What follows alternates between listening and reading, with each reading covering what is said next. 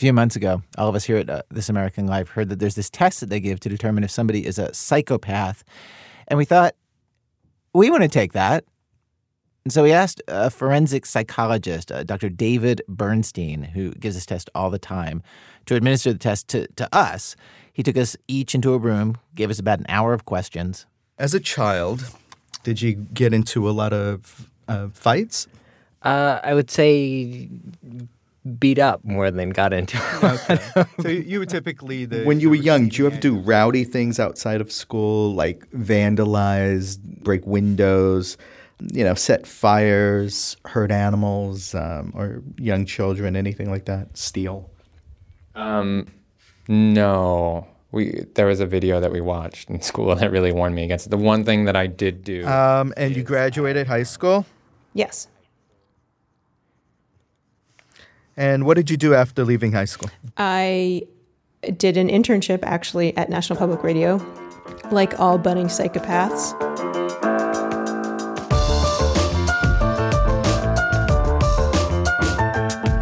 Now, to be clear, uh, Dr. Bernstein gave us the shorter version of the psychopath test, and he was not as uh, rigorous as he would have been with real potential psychopaths. For instance, he didn't check police records to independently verify everything that each one of us uh, said.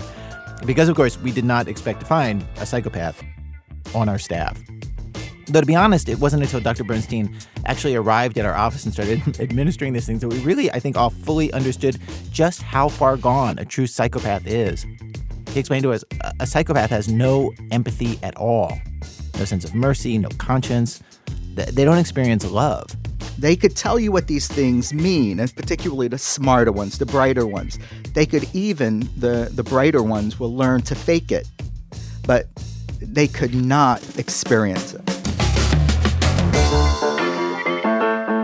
But you know, you work with people all the time. Think of any group of people that you know well, okay? friends, relatives, your state's congressional delegation. And you know, sometimes you see them and the thought crosses your mind okay, this person isn't a psychopath, but there's tendencies, you know, there's a little note of something. And of the people on the staff who took the test, that's Julie, Jonathan, me, Sarah, Jane, Ben, Robin, and Nancy, we all did have our suspicions. So why were you in there for two hours, Robin? Yeah, why um, were you in there for two hours? I don't know. There's a lot of questions. There's so many questions. He told me that you were actually a bit transgressive more than others. Really? Yes. He said that coming out. Who's he, you, Robin? Robin. You, Robin, yes, wow. Robin. Robin, rebellious, rebellious. Robin was is more yes was more rebellious than really. Us. Yes. Oh, yeah, he did say that. Wow, really? He, yeah, he did say that, but um, I also the test. Uh, if you want to know, ask about your family, whether you've been in love, your favorite and least favorite things about love, what kind of employee you are, plus these these general questions that really make you think about what a psychopath is. Like, have you done crazy or dangerous things for fun? Do you think people are easy to con or manipulate? Do people tell you? This one's sort of uh, is scary. Do people tell you that you have a bad temper? But a surprisingly uh, large part of the questionnaire is about things that you did when you were a kid, when you were a teenager. So Robin, with the stuff that she did in high school, seemed like she might score at least a couple points, and so did uh, Jane. Jane had run-ins with the law as a teenager. Uh, here's how uh, she answered Dr. Bernstein when he asked, "How would your teachers describe your behavior in high school?" Rebellious, um, irresponsible, uh, underachiever. Yeah. Mm-hmm. Because I could have done a lot better. I'm sure they they thought that. What kind of grades did you get? A's and then over time D's. Okay. Yeah, to where I quit basically because I was failing all of my classes and I didn't want to be there anyway. So when we were all sitting around uh, talking after we took the test, still waiting to get our scores, talking about whether we had been nervous taking it, there was uh, one more person besides uh, Jane and Robin that everybody thought might score at least a couple points on the psychopath scale. Who do you guys think is going to have the highest score? You. You. Really? Yeah. Yes. Well, wait. So, Ira, wait. What were you nervous? I was very nervous. Oh. Yeah. Yeah. Yeah. I was. Yeah. Are, are you still after taking it? A little. yeah. I am nervous for you. Thank yeah, you. Me too. Yeah. yeah. I think I'm nervous. Mm. But today on our radio show, what it is in me that the people I work with see as possibly psychopathic, And two of our favorite contributors, Alix Spiegel and the very funny Jon Ronson, each has been spending lots of time investigating the psychopath test, figuring out uh, what it can tell us and what it cannot tell us. It's a test that's used in criminal justice systems all over the world. They explain why that may be worrisome. That, and of course, our scores. Who on our staff scored the highest on the psychopath test? Me, Jane, Robin, or some yet to be named dark horse. Stay with us.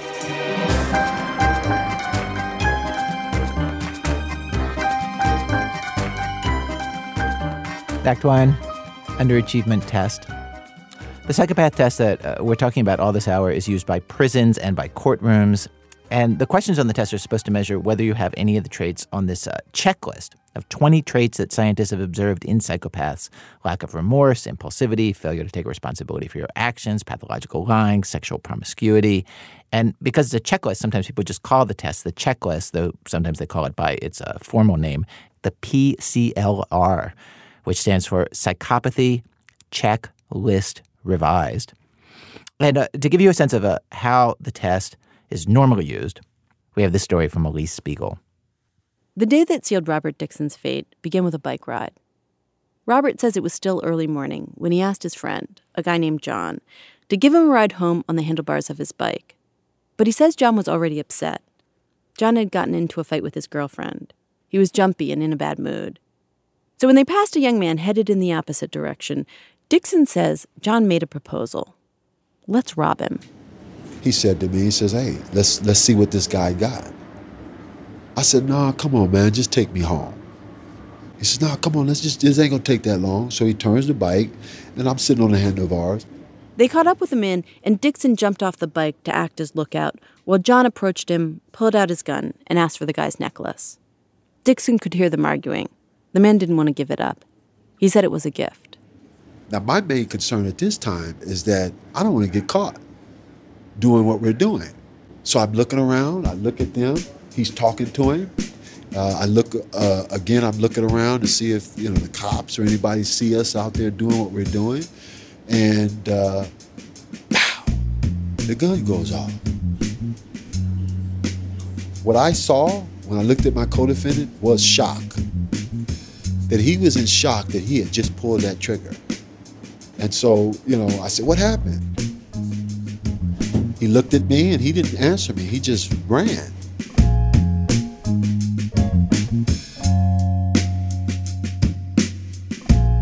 In December of 1985, Robert Dixon got 15 years to life with the possibility of parole for acting as an accessory to murder.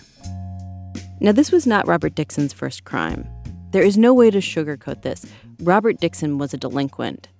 As a teen, he was convicted of raping one woman and beating another. Since childhood, in fact, Dixon's life had been deeply disturbed. He tried to commit suicide at 10, and at 12, threatened to kill himself and his father, who, according to records, often beat him. He was in and out of detention for the rest of his teens. That was his life before the crime. I'm just living day for day. You know, I don't have a job. I've been kicked out of my home by my dad. He and I are really not getting along. I'm ripping and running the streets. I was delinquent. I was a lost person.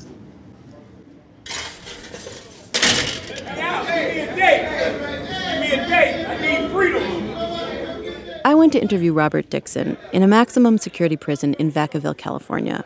26 years later, he is still in prison for his crime. I went to see him because I wanted to understand who Robert Dixon is today.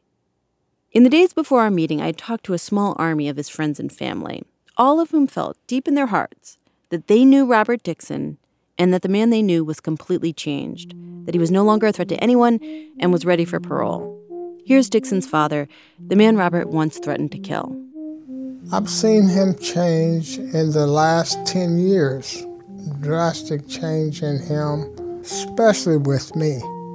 He got older and he kind of slowed down, and I got older and I slowed down. Age changed everybody. Now, Dixon Sr. says this transformation didn't happen quickly. He says for a time, even after his son went to prison, he was still impulsive, still hard. Robert's early years behind bars were riddled with 115s, that's prison speak for rules violations. And the stories he would hear from Robert were always about fights. But about 12 years ago, he says, the narrative began to shift. You know, he told me about a lot of incidents that would come up and and he would avoid them. You know, just you can have it your way and walk away. He knows that if he's going to get there, he's got to be twice as disciplined.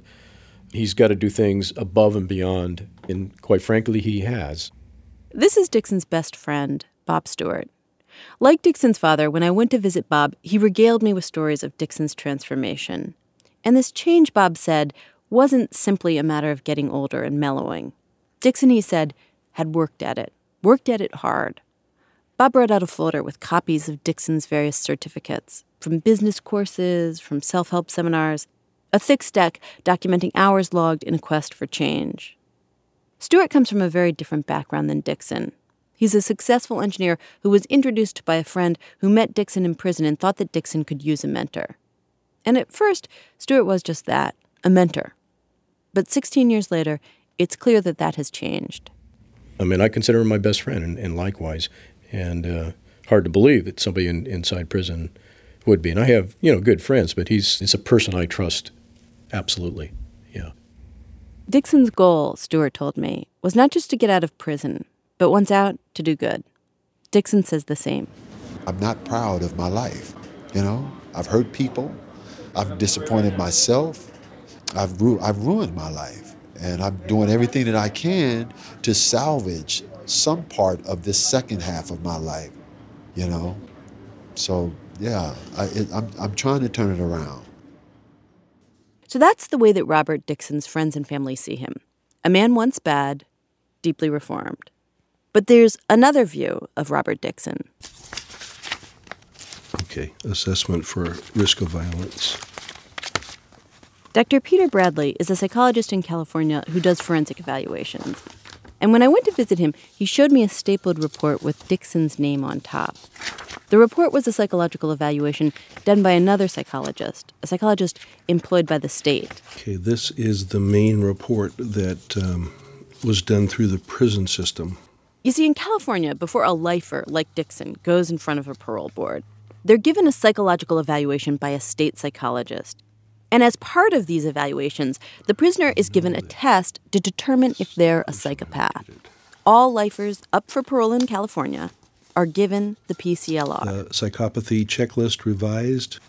Now, I want to say here that I did ask the California Department of Corrections to talk to me about Dixon's test, but they said no. Dr. Bradley, however, had reviewed Dixon's testing and read to me from the report. Mr. Dixon obtained a total score on the PCLR, which placed him in the high range of the clinical construct of psychopathy. He scored higher than 73% of those offenders on this instrument. That's very technical, probably hard to understand.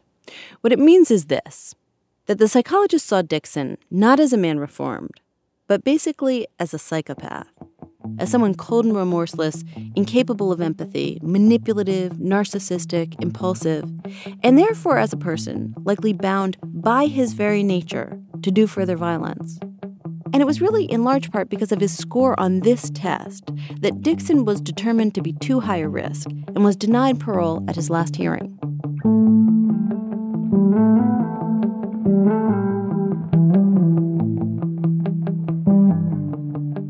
So, which Robert Dixon is the real Robert Dixon? The one the test sees, or the ones that his friends and family see? To answer that question, you need to understand more about the test, the man who created it, and how it came to have so much power. Cause I can hear the bullfrog calling me.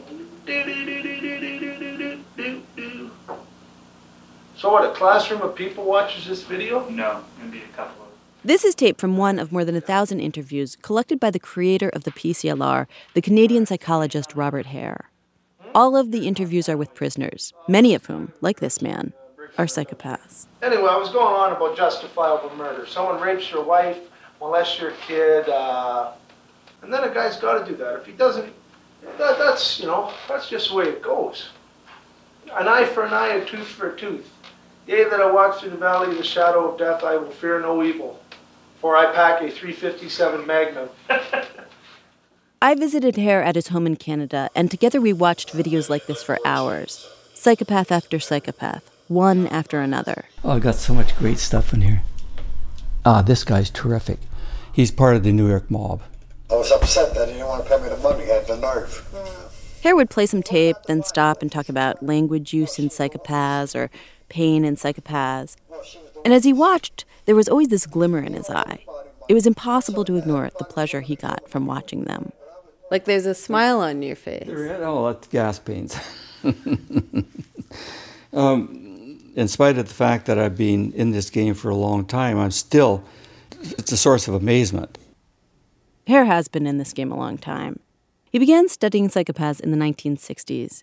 And it's easy to forget now, in part because Hare's work has made the idea of the psychopath so commonplace.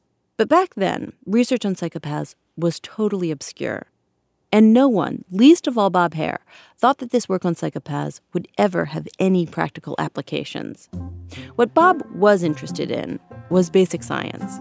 He wanted to understand what made psychopaths tick.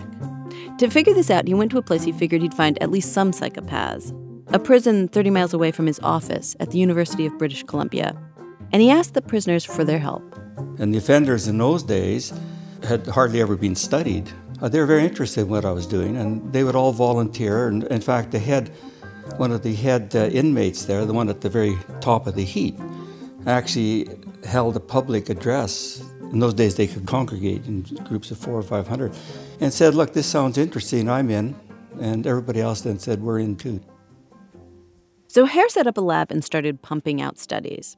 For example, Hare would place the prisoners in a chair, tell them that in 30 seconds he was going to zap them with an electrical shock, then measure their heart rate to see if that information bothered them. Most show lots of emotional arousal, anticipatory fear, anxiety, while they're waiting for the shock to occur. Psychopaths, hardly any.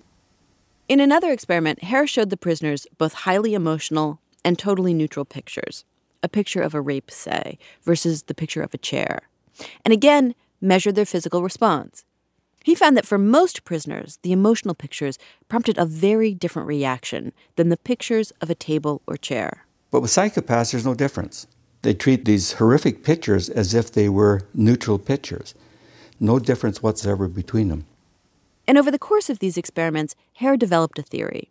He believed that the psychopaths he saw were essentially emotionally deaf, simply did not have the capacity to feel in a firsthand way emotions like empathy, remorse, and love. It, it's sort of like trying to explain to a colorblind person what the color red is. Can we teach a colorblind person how to see red, what red is? You can have all the dictionary definitions you want, but this person will never quite get it.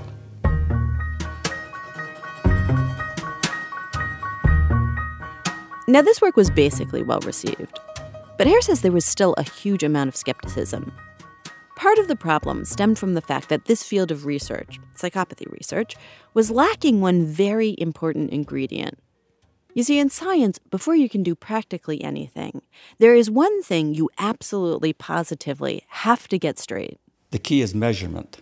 Science, you, science cannot progress without reliable and accurate measurement of what it is they're trying to study. Simple as that. To understand this, consider for a moment the blood pressure cuff. Hare says before the blood pressure cuff was invented in 1881, doctors had no good way of figuring out if someone had high blood pressure or low blood pressure, which meant they couldn't figure out that high blood pressure was related to heart attacks and all sorts of seriously unfortunate things. Here, Hare concluded, was the problem with his field as well. There was simply no way to measure. We did not have the psychiatric equivalent of the blood pressure cuff. And so, Hare decided to make one. He sat down with his long term research assistant, and together they wrote down all of the personality traits that they and other scientists had consistently seen in the psychopaths they studied.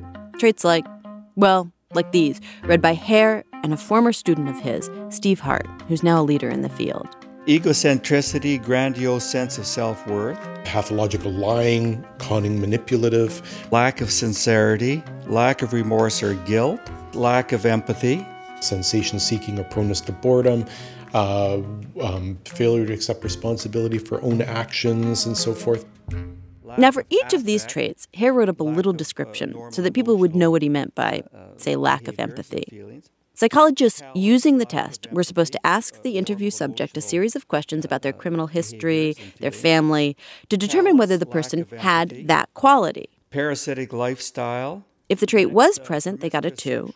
Absent, they got a zero. And if it wasn't really clear, they got a one. There were 20 traits to check, which is why Hare calls it the checklist. And at the end of the test, your score was totaled. 40 was the highest you could get, but anything over 30 certified you as a psychopath. Voila, the PCLR was born. It was 1980. At his house, Hare pulled out an ancient looking document. So, so this is literally this is literally it. This is it. This is the first thing that people saw. 17 pages, double spaced. A certified diagnostic test, which at least appeared to be remarkably reliable. When two different testers gave the test to the same person, they usually got the same result. The PCLR was on its way. Kinda. Actually, the only people really interested in his test at this point, in the early 80s, were other academic researchers. People in the criminal justice community still saw the study of psychopaths as marginal, irrelevant to understanding crime. You see, at the time, criminal justice people thought about where crime came from in a very specific way. Criminals were made, not born.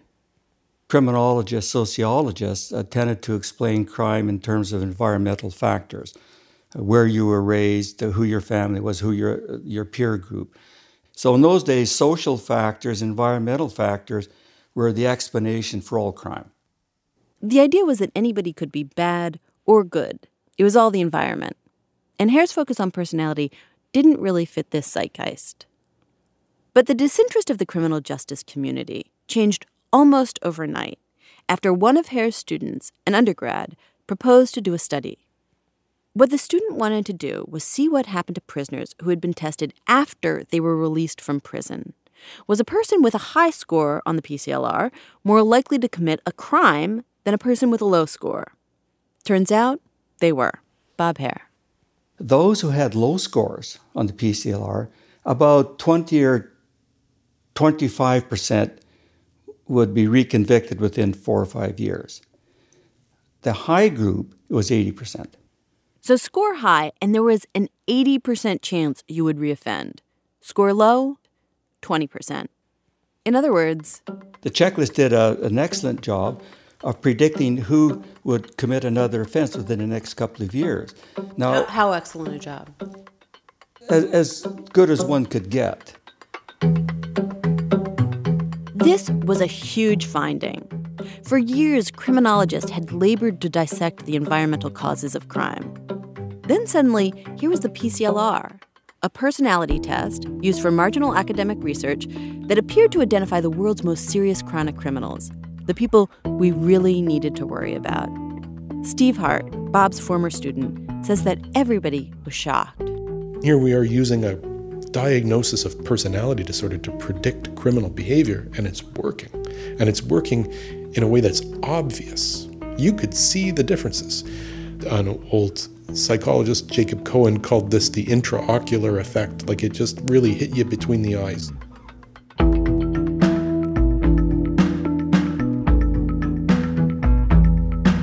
The paper was first publicized in the mid 80s, and people in the criminal justice community quickly came calling. For example, Steve Hart remembers that shortly after the paper went public, the lab got a visit from Canada's National Parole Board. They wanted the test. They said quite literally, what we want to do is give everybody this test and then have the test score written in big red numbers on the front of the file. No parole board should be able to make a decision without having some knowledge about whether or not somebody who's psychopathic. I think most of the researchers in the room were horrified, right? That no, we don't want that. Adele Forth is another researcher who worked in the lab. The idea that you would just stamp something on someone's file would be horrific because this this label someone is a psychopath, right? This will stay with this individual. This is not something that will go away. In fact, every researcher that I spoke to who was there at first found this idea of parole boards using the test deeply disturbing, including the guy who invented the thing, Robert Hare. the potential for misuse of an instrument that has solid scientific credentials is very great. And the reason is people say, well, it's got solid scientific credentials, it's really, really good, it must be good. So my apprehensions were there from the very, very beginning about the potential for misuse. And so, at least initially, after the criminal justice people came calling, Hare was clear. Hare said they weren't getting his test. Steve Hart. I'm never giving the checklist to somebody who works in the criminal justice system. I'm just going to give it to scientists who do nothing, as opposed to people who actually try to make decisions. And we actually had a lot of value or moral discussions about that, about would it be appropriate to withhold the information from people who might try to use it. And so for many years, Hare refused requests from the criminal justice system. But Hart says Hare's students argued with him, told him that this was simply not his choice to make, that scientists don't really have a right to withhold knowledge once that knowledge exists. Like, you know, come on, buddy, free it up. If you've got something important, then let's let's let everybody take a look at this. Eventually, Hare agreed, and in 1991 he published the PCLR officially so that anyone could use it, including people in the criminal justice system, which is how the test ended up being used in America on people like Robert Dixon. I remember reading the report and feeling heartbroken. This is Charles Carbone, Robert Dixon's lawyer, talking about a day two years ago when Robert's psychological report arrived in the mail. I knew, no matter how hard I worked from that day forward, that when I brought him back to board, we were going to get denied. The political reality, Carbone says, is this. In California, not only the board, but the governor must sign off on every parole granted. And there's just no benefit to being seen as soft on crime. So if a psychologist gives a bad report because of a high score on the psychopath test, even if the board or the governor wanted to set that person free, there is, as Carbone points out, no political cover if the prisoner reoffends. The headline will be well, the psychologist told you so. There is no political upside. They only have something to lose by allowing these lifers to go home. Which is why so few people with Robert Dixon's test scores ever do go home. Still, Carbone is trying to fight it. He hired Dr. Peter Bradley, the forensic psychologist you heard from earlier, who evaluated Dixon and, like his friends and family, concluded that he is not a psychopath. That he has developed, among other things, a sense of uh, caring and ability to be compassionate with other people, that he's matured in that way. Dr. Bradley says in general, he doesn't like to use the PCLR because he feels the scoring of the test is determined too much by events in the past that prisoners can't change, by juvenile delinquency and things that happened in school, an inmate's criminal past, not who they are today. It's weighted more toward the historical factors. It's not able to to look at factors that can change and that do tend to change with a lot of people. This is what Dr. Bradley thinks has happened to Robert Dixon. He thinks Dixon's changed substantially, but will always get a high score because Dixon had a long criminal record before he went to prison. As for Dixon, he doesn't know why he's doing so badly. He says his friends and family don't understand either. They keep asking him what's happening. You know, what are you going in here saying to these people? Are you, you know, I says, hey, I'm talking to them just like I'm talking to you. You know, uh, you know, I'm not switching up here. You know, this is not Dr. Jekyll Mr. Hyde. This is, you know, I don't know what's going on.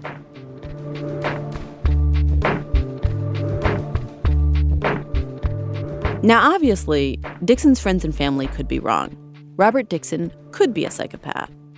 But I will tell you that in recent years, use of the test in the criminal justice system has come under criticism. And you know who's one of the people criticizing? Robert Hare. He tells me that some of his initial fears about how the test might be misused have actually come to pass. I, I, I feel ambivalent about it. You see, while Hare is a strong believer that his test works well for the kind of basic lab research that it was originally designed for, he, like others, has begun to wonder if the test does as good a job outside the lab. Once you get into the real world, there does seem to be some lessening of reliability. This is Daniel Murrie, a professor at the University of Virginia.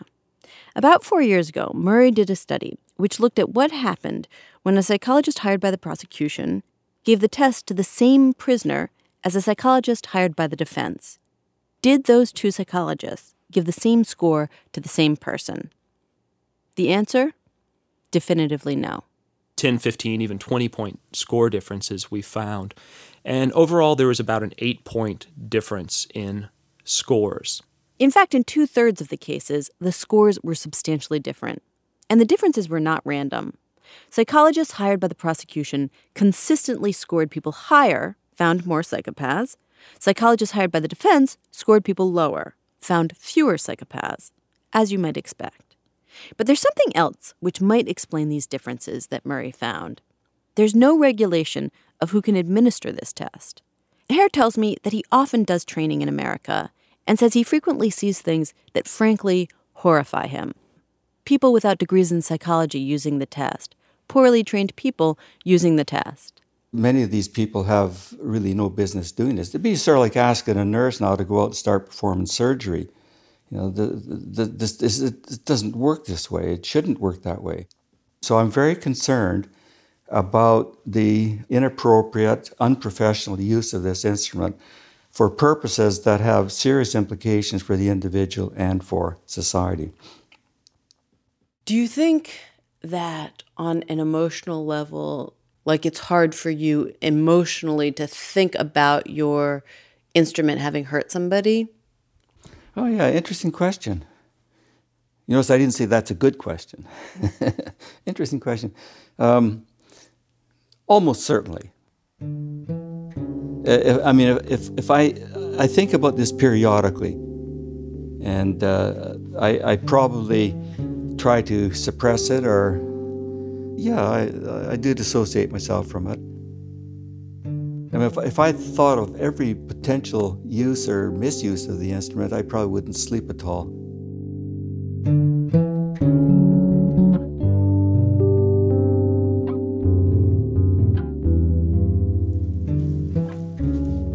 We're going to the bedroom where he'll stay. Of course, the friends and family of Robert Dixon are convinced that there's been a misuse of the test, and convinced, too, that that error will somehow miraculously be corrected. When I went to visit Robert's father at his home, he took me down a hallway and showed me a neatly prepared, fully equipped second bedroom. It was, he told me, for Robert. Okay, this is his room. There's a bed, there's a closet. This would be his dresser. As I said before, for most of their lives, these two men had grave difficulties. But now, every other Sunday, Dixon Sr. goes to visit Dixon Jr. in prison. They talk about what they're going to do when Robert gets out. They want to go fishing together. Dixon Sr. already bought the gear. And as I listen to them talk about these conversations and the relationship they have, it's hard to believe that it's a con, that it's cold blooded manipulation. They seem very close, just as Robert seems very close to his best friend. And I found myself wondering if a true psychopath could really have relationships like this. Do you think you're going to get out of here? I hope so. I yeah, that's yeah, I, I hope so, and I hope I get out before my dad pass away. Yeah, well, better hurry up. And uh, I'll be here waiting for him. Robert Dixon Jr. has been incarcerated for being an accessory to murder for 26 years. In 2014, he will have a new parole hearing. If he goes to that hearing with his current score on the psychopath test, which he is slated to do, it's very likely that Robert Dixon will be denied.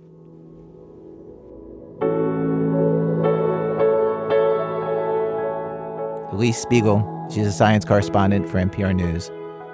Coming up, the positive side of being a psychopath. Jon Ronson on how being a psychopath can help you in your business. That's in a minute from Chicago Public Radio and Public Radio International when our program continues. This American Life. I'm Ira Glass. Today's show is all about the psychopath test created by Bob Hare, used around the world by courtrooms and prisons, and this week um, by us as well. We took the test. We have arrived at Act Two of our show, Act Two, King of the Forest. Jon Ronson has a new book out about the psychopath test. In fact, that's the name of the book. It's called The Psychopath Test. In uh, his research, Jon met with Bob Hare, who created the test. He also went to a seminar to learn to administer the test himself, which um, had an unfortunate effect on Jon. He started seeing all kinds of people as psychopaths. It really is everywhere if you start to look for it. Jon saw this uh, statistic 1% of the general population tests as psychopath, 25% of the U.S. prison population, which makes sense, I guess, and 4%, 4% of business leaders. Ronson wondered if that could possibly be true, that so many business leaders might have psychopathic traits. And so he tried to find a business leader who might uh, prove this true or false. And then he learned about a former chief executive of Sunbeam, the toaster and appliance company. In the mid 1990s, Sunbeam was a mess. The board of directors needed a merciless cost cutter, and so they offered the job to someone quite unique, a man who seemed to actually, unlike most humans, enjoy firing people. His name was Al Dunlap, and he'd made his reputation closing down plants on behalf of Scott, America's oldest toilet paper manufacturer. There were countless stories of him going from Scott plant to Scott plant, firing people in amusing, sometimes eerie ways. At a plant in Mobile, Alabama, for instance, he asked a man how long he'd worked there. Thirty years, the man proudly replied. Why would you want to stay at a company for 30 years? Dunlap said, looking genuinely perplexed. A few weeks later, he closed the Mobile plant down, firing everyone.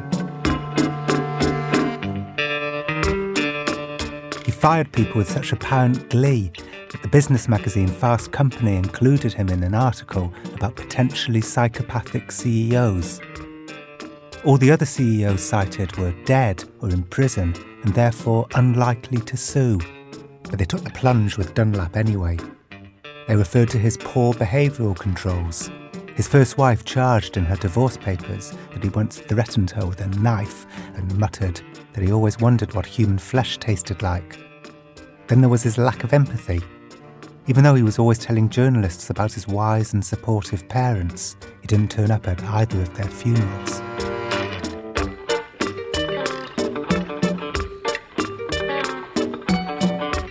The July 1996 day that Sunbeam's board of directors revealed the name of their new CEO, their share price skyrocketed from $12.50 to $18.63.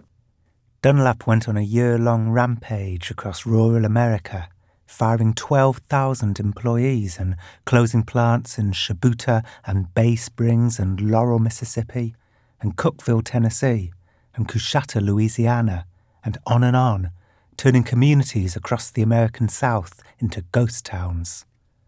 With each plant closure, the Sunbeam share price soared, reaching an incredible $51. I emailed his personal assistant come bodyguard, Sean Thornton. I said there's a theory shared by neurologists all over the world that the brains of certain highly successful people literally work differently to ordinary people's brains.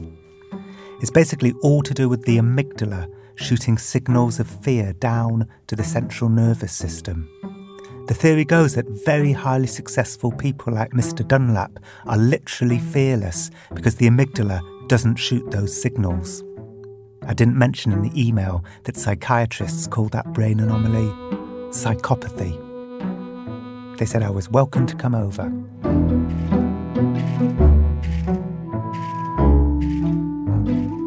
The first obviously strange thing about Al Dunlap's grand Florida mansion and lavish manicured lawns was the unusually large number of ferocious sculptures there were of predatory animals.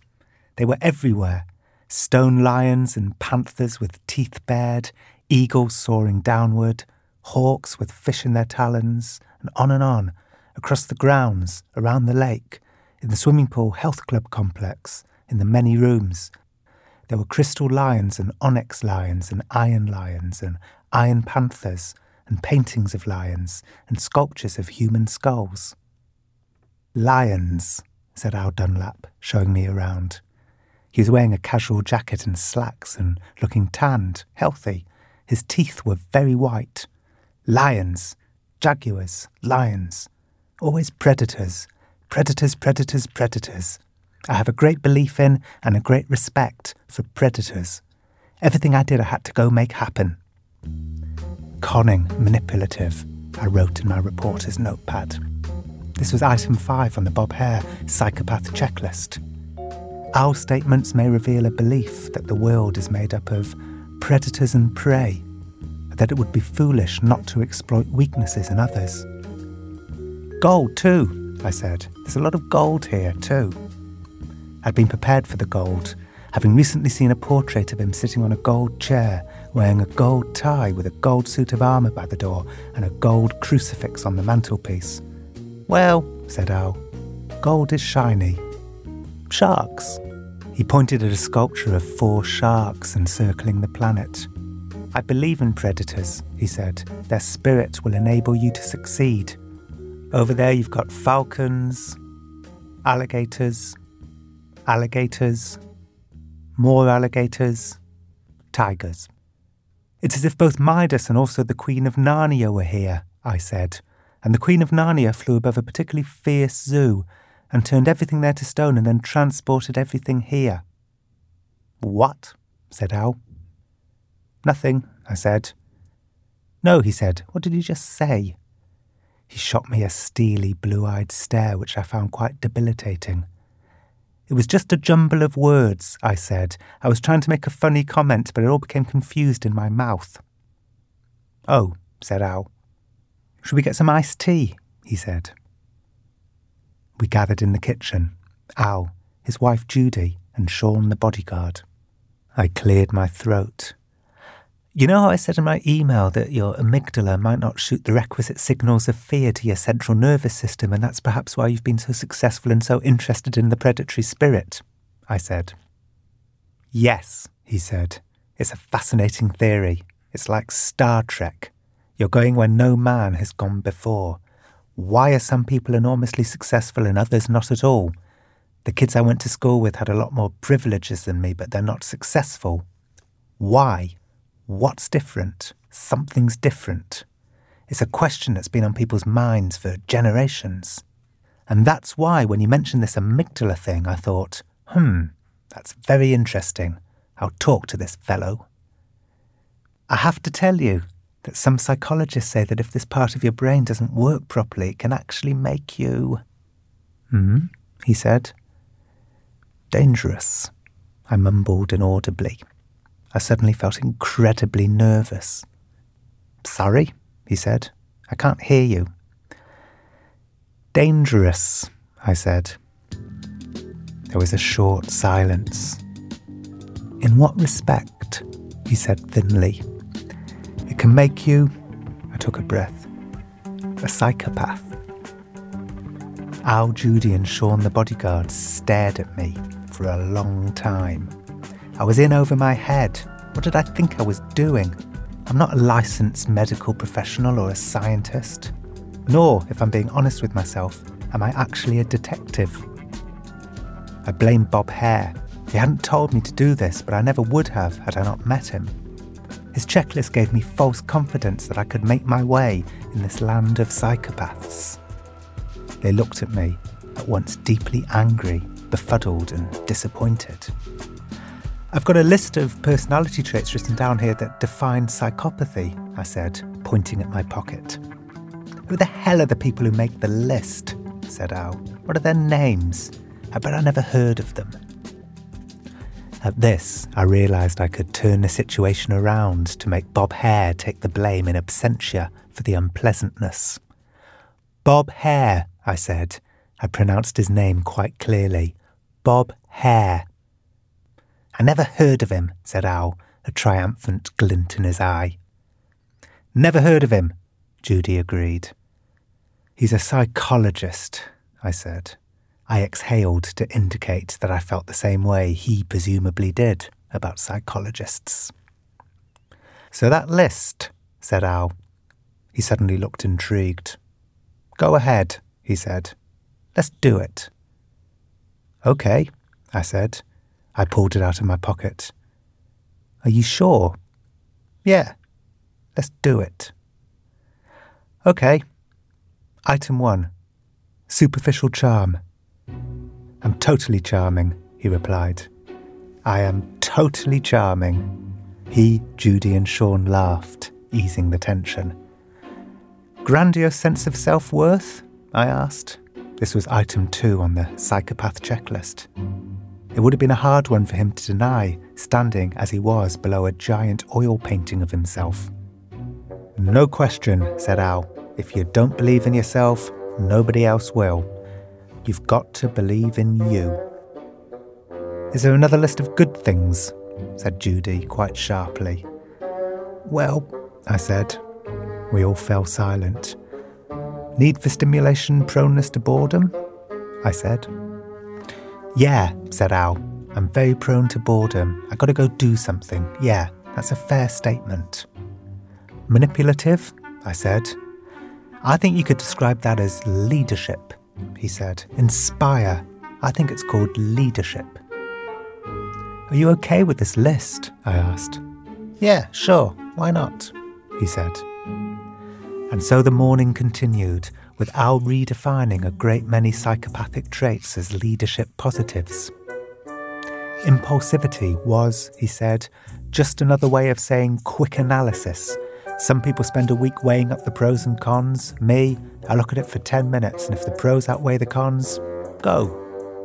Shallow affect, an inability to feel a deep range of emotions, stops you from feeling what he called some nonsense emotions.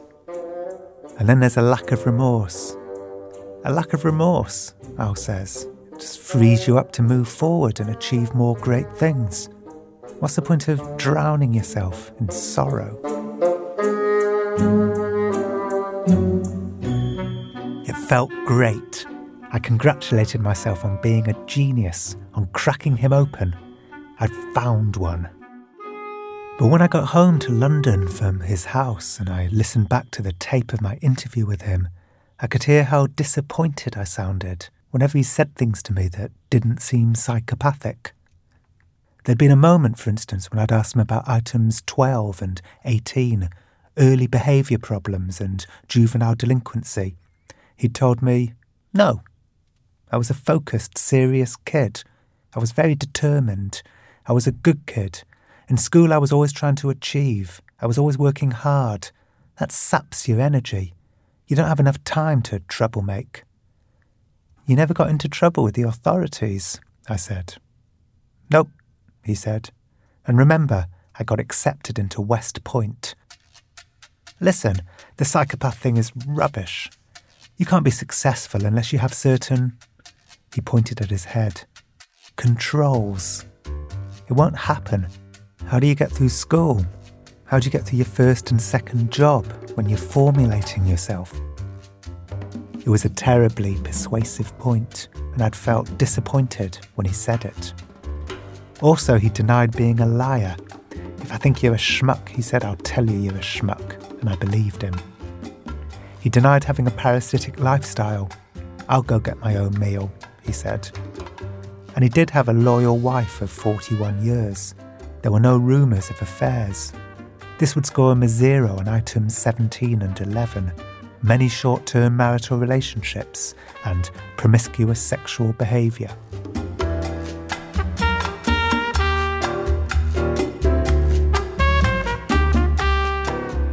We'd had lunch before I left his house.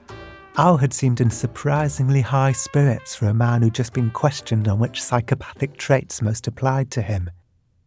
As we ate, he told me funny stories about firing people. Each was essentially the same. Someone was lazy and he fired them with an amusing quip. For instance, one lazy Sunbeam executive mentioned to him that he'd just bought himself a fabulous sports car.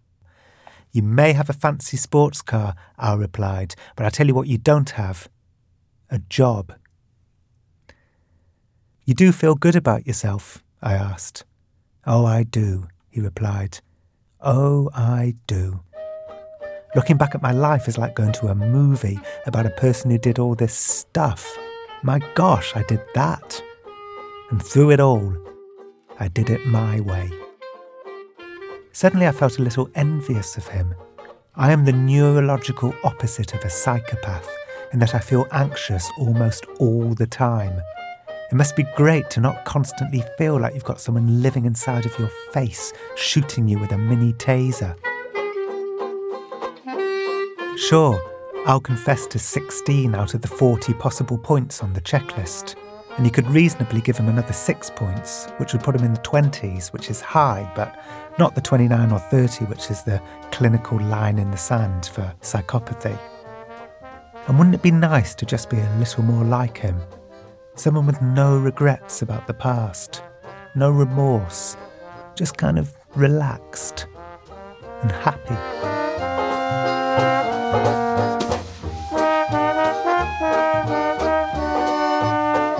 Jon Ronson reading an excerpt from his new book, which is one of the inspirations for today's program, called The Psychopath Test.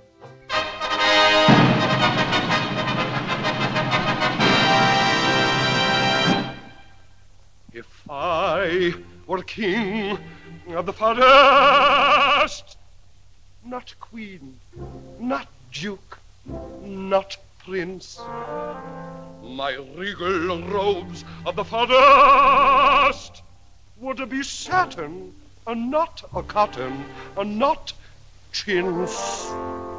I'd command each thing, be it fish or fowl, with a woof and a woof and a royal growl. As I'd click my heel, all the trees would kneel, and the mountains bow, and the bulls kowtow. And the sparrow would uh, take wing. Fie, fie, were a king. Dr. E, the results are in. Who is the psycho? Thank you for that music cue. So, if you heard at the beginning of today's program, you heard that I and my fellow producers uh, here at This American Life decided to take the psychopath test ourselves for this week's program. And uh, just to quickly repeat our caveats about that, we did this for entertainment and education purposes only, which meant that we took the short version of the test. The doctor who administered the test didn't do the kinds of painstaking follow ups that he normally does. For instance, he didn't look into court records to verify our stories. He took our word for all kinds of things, which he normally would not do if he was facing a real potential psychopath. The doctor who administered the test didn't do the kinds of painstaking follow ups that he normally does. For instance, he didn't look into court records to verify our stories. He took our word for all kinds of things, which he normally would not do if he was facing a real potential psychopath. That's because um, we assumed that none of us was even close to scoring at psychopath levels on the test. We figured that uh, we would each, you know, score a couple points here, a couple points there, and then we wanted to see who would rack up the most points. Robyn and Jane, if you remember the beginning of our show, were favorites because of uh, trouble that they got into as teenagers. Uh, teen- teenage life is a lot of questions on the test. And then there was uh, one more candidate for scoring points. I just I, I thought if you have the ego to say like I'm going to start my own radio show, like that somehow like you you that there's like you just are concentrated more on yourself in a way that would mean that that you would lean that way. I thought yeah, I was gonna say you just like more on the like like like on the feelings stuff. Yeah, the feeling stuff. Yeah, the feeling stuff. Okay, this is going to come as news to anybody who only knows me over the radio, but uh, not news to anybody who knows me in real life. As you might suspect about somebody who designed and created an entire radio show built around very personal conversations and moments where people really connect with each other. The only kind of person who would go to the trouble to invent a show like that would be somebody who in real life struggles with every one of those things, which I do. I can fake my way through social situations, of course, but uh, people who really know me, like my coworkers do, know how um, detached and anxious and um, awkward I can be, which is why they said at the top of the program. Who do you guys think is going to have the highest score? You. You. Really? Yeah. Yes. I it's a toss up for me. This is Robyn. As I was answering the questions, I kept thinking Jane's going to have such better answers than I am.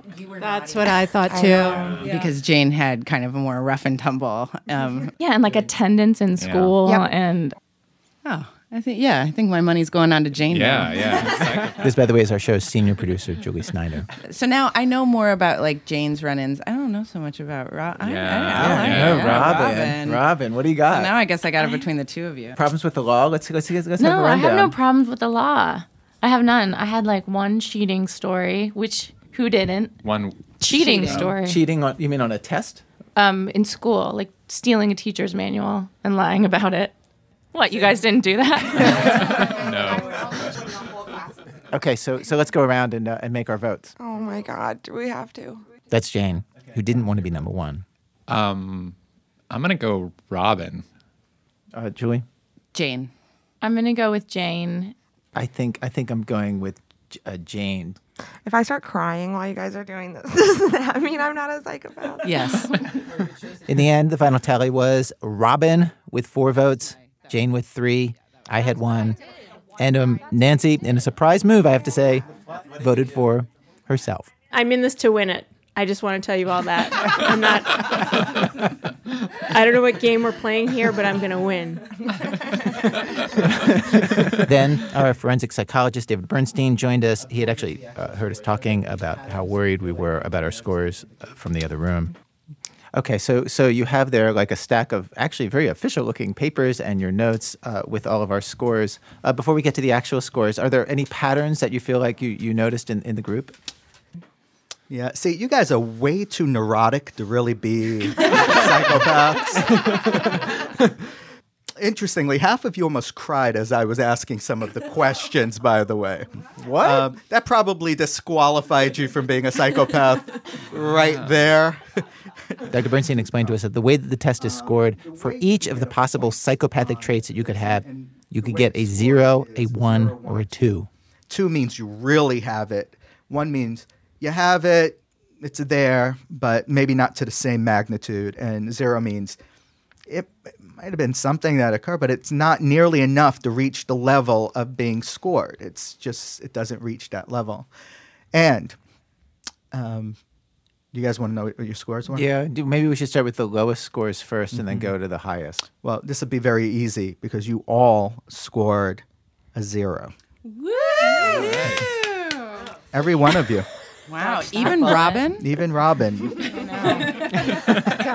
you know, and this is because none of you really did anything maliciously. You never set out to predate, to hurt anyone.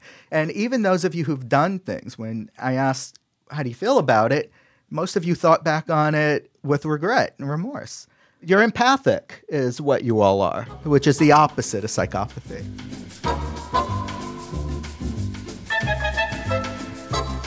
This is the thing I think we wouldn't have understood as well if we hadn't actually gone through the trouble of taking the test ourselves, um, is just how categorically different psychopaths are from the rest of us. Dr. Bernstein joked that it's a lifelong commitment. Even the person who we thought uh, would be the most likely to score a few points on the psychopath test, Robyn, at her most antisocial moment, stealing the teacher's manual in junior high school, apparently failed to do what any self respecting, lacking in empathy psychopath would do. Uh, this uh, next recording is from when Robyn took the test. So here's a question. Yeah. Now you said you stole, you guys stole the manual. Yeah. And you gave out the answers. Yeah. Did you sell the answers? No. Why'd you give them away? Maybe just because we wanted everyone to do well. Hmm.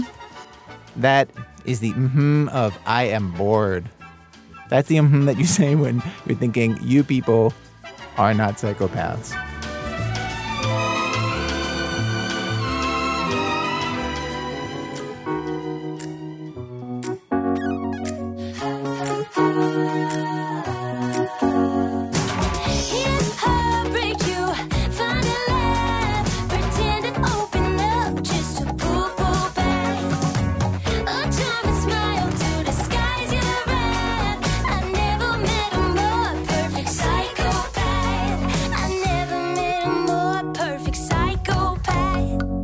Program was produced today by Jane Feltes with the zero scoring staff of Alex Blumberg, Ben Calhoun, Sarah Koenig, Jonathan Menjivar, Lisa Pollak, Robyn Semien, Alissa Shipp, and Nancy Updike. Our senior producers, Julie Snyder, production help from Eric Mennel. Seth Lind is our production manager. Emily Condon's our office manager. Jen Berman's filling in as our West Coast producer. Thanks today to Dr. David Bernstein of Forensic Consultants, to Ann Gudenkauf and John Edens, and to NPR News. Our website, which has all kinds of new features right now, thisamericanlife.org. This American Life is distributed by Public Radio International. WBEZ management oversight for our program by our boss, Mr. Torey Malatia, who wants to move the show, can you believe it, to Louisiana for um, just one reason. Alligators, alligators, more alligators. I'm Ira Glass, back next week with more stories of This American Life.